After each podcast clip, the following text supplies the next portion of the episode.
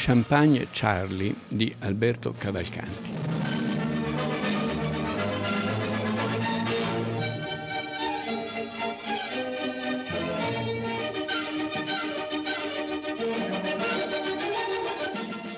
La Ealing Studios inglese è la casa di produzione che ha prodotto nel corso degli anni 30, 40, 50 il cinema popolare inglese. Diciamo che anche in Inghilterra, così come per altri campi della cultura, c'erano due modi di guardare il mondo, un modo borghese e un modo proletario. C'è una grande tradizione di cultura proletaria che era quella eh, più vitale, legata alle lotte operaie, legata all'industrializzazione, legata alla classe operaia in Inghilterra di Engels e così via.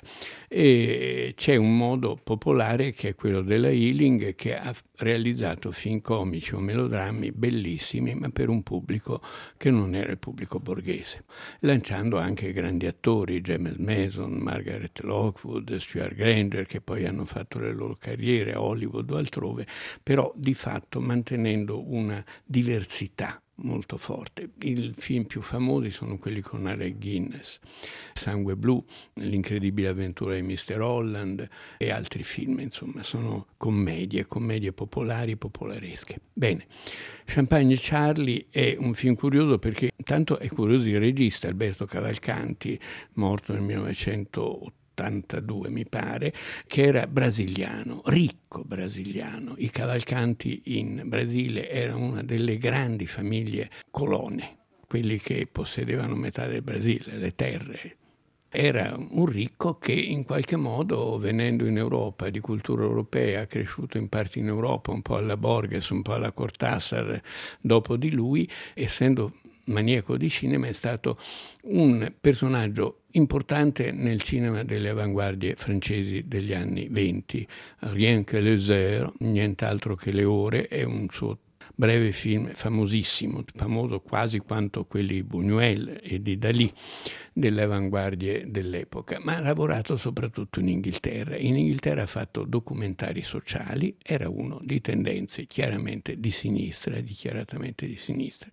Documentari sociali e anche film, alcuni film di cui quello più famoso e più curioso e film piuttosto straordinario, si chiama Went the Day Well, è un film del 42, è andata bene la giornata, è, è la storia di una presunta invasione dal cielo dei nazisti su un villaggio inglese. Siamo nel 1942 ricordarsi la data.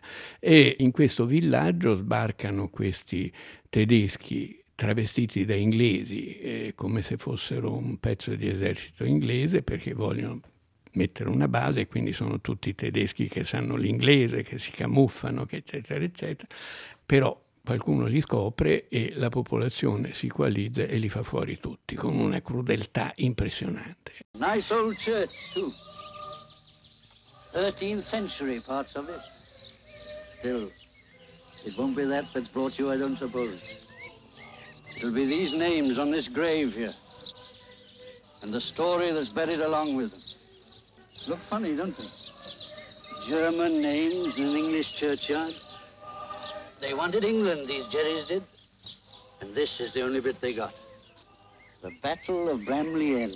That's what the papers called it. Nothing was said about it till after the war was over. And old Hitler got what was coming to him. Whitsun Weekend it was, 1942. Esiste un genere che in Italia non ha molto seguito, almeno non l'ha finora, che si chiama in America What If, in America, in Inghilterra, What If, che cosa sarebbe accaduto se che cosa se, per esempio, se Hitler avesse vinto la guerra? I romanzi di Philip Dick, quello famosissimo, La svastica sul cielo, racconta questo. La guerra è stata vinta dai tedeschi e dai giapponesi che si dividono gli Stati Uniti a metà tra di loro e quello che succede negli Stati Uniti sotto questa occupazione.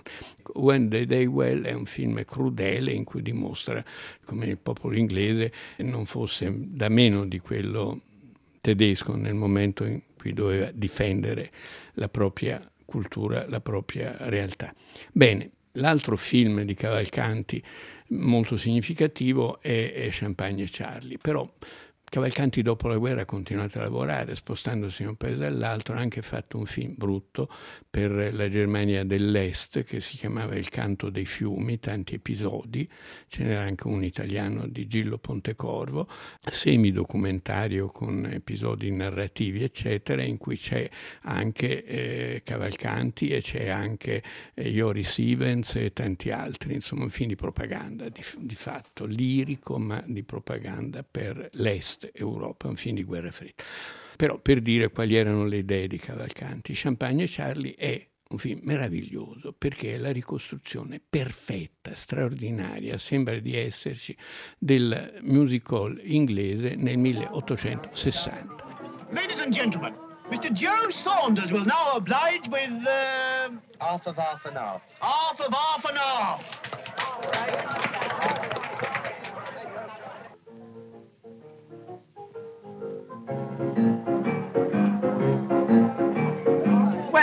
I'm not so merry and bright. Things don't go as well as they might. I don't care, don't despair, for there's one thing that'll put me right.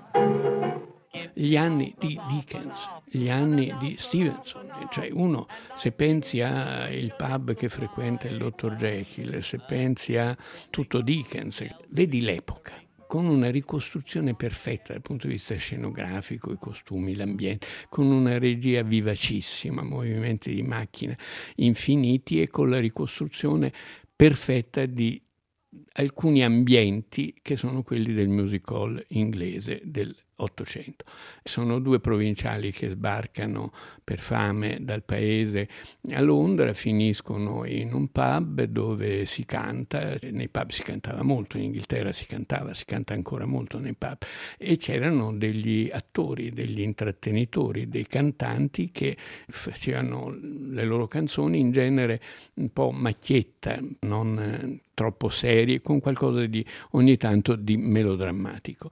I protagonisti di questo film, appunto, questi due ragazzi che sbarcano a Londra, uno vuol fare il boxer a storie varie perché siccome vengono da un paese di minatori e ha i polmoni rovinati deve prima guarire prima di far carriera come boxer e, e, c'è invece il protagonista del film che verrà poi chiamato Champagne Charlie che si esibisce come cantante Someone knocked me beer off, I'd tear his blooming ear off. Oh no lo fanno esibire come cantante, lì il pubblico può intervenire in qualche modo in questi pub da poveri e ha subito un grande successo con delle canzoncine ironiche di sfottò eccetera eccetera.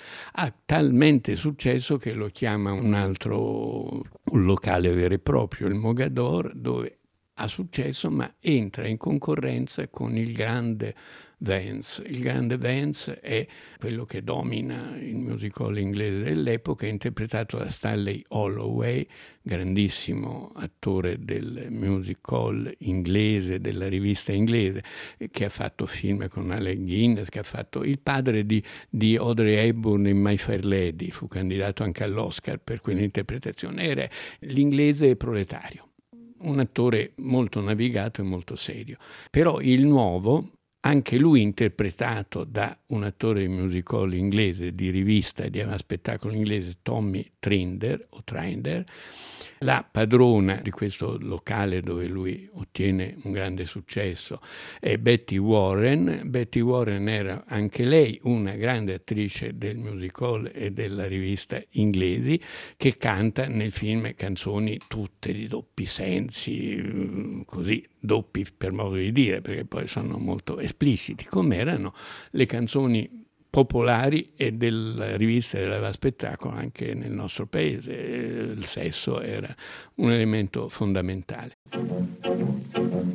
Did ever you hear of Daisy, the girl who asked for more? She drove her admirers crazy, the way she cried encore. No matter how much they hugged her, the same response it drew. She'd always be sighing, begging and crying, just another one new. I only want one extra kiss, that's all I'm waiting for. And I'll stay content, I swear to this, until I holler for more. La gara tra i due grandi attori e cantanti è a colpi bassi. La parte centrale riguarda il fatto che il mm, protagonista nuovo arrivato rivaleggia con l'altro nelle canzoni di bevande c'è un genere che è l'elogio delle bevande, di cui il grande Vance è quello che detiene un po' il, il copyright. Ecco.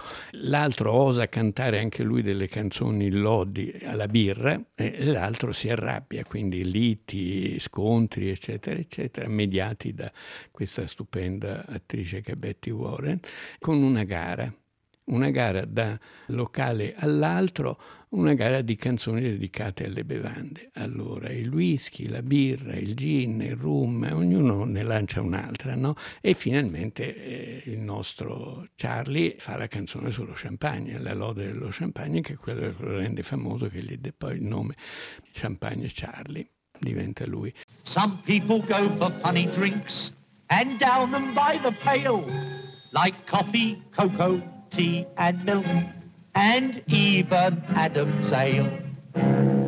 For my part, they can keep the lot. I never would complain. I wouldn't touch the blooming stuff. I only drink champagne. For champagne, Charlie is my name. Champagne drinking is my game. There's no drink as good as fizz, fizz. Questa gara finisce quando il Parlamento vuole mettere fuori legge, perché ci sono i moralisti che mandano anche dei loro mh, truffaldini che vanno a provocare risse in questi locali per farli chiudere, perché sono luoghi di malaffare, sono luoghi di licenziosi. E lì però la nostra Betty Warren eh, scopre che lo spasimante di sua figlia, il figlio di un lord che è capo di questa commissione che deve decidere sulla chiusura di questi locali, e scopre che quello è un suo ex perché lei da giovane già cantava e ha avuto una storia con questo signore che non l'ha sposata per viltà intreccio vario, però l'intreccio finisce con l'assalto al locale di Champagne Charlie e della Betty Warren di questi prezzolati del, del teatro ufficiale capito? Perché la lite tra i teatranti borghesi, di nuovo proletariato borghesia, tra il teatro borghese e il teatro dei poveri, il teatro proletario. Solidarietà a quel punto di tutti, non c'è più rivalità e, e alla fine vincono i nostri. Il film è pieno di musica, le canzoni dell'epoca, per chi volesse studiare la storia del teatro popolare è una miniera, è una miniera in cui Cavalcanti, che era un maniacale, era anche un esteta, a suo modo un po' decadente, ricostruisce perfettamente quegli ambienti, i costumi, le luci, pensa alle luci, no? le luci sono luci a gas, queste fiamme che illuminano la ribalta sono le luci della ribalta del film di Chaplin, ovviamente, insomma, c'è, ma una ricostruzione perfetta che nessun Visconti sarebbe mai riuscito a eguagliare, diciamo, un, e qui Cavalcanti viene fuori il grande esteta, insomma, in qualche modo, ma anche il grande esteta, diciamo pure di sinistra, o comunque populista, perché c'è un amore reale per quell'ambiente. E per chi voglia capire qualcosa del teatro popolare dell'Ottocento, Novecento è una miniera, un po' come certi film di Jean Renoir in Francia e un po' come certi film italiani molto minori di Domenico Paolella o altri, perché il film che avrebbe probabilmente raccontato questo ambiente meglio non è stato fatto. È la vita di Petito che voleva fare Luchino Visconti come regista con Totò come interprete. I have the very best of news about the Mogador.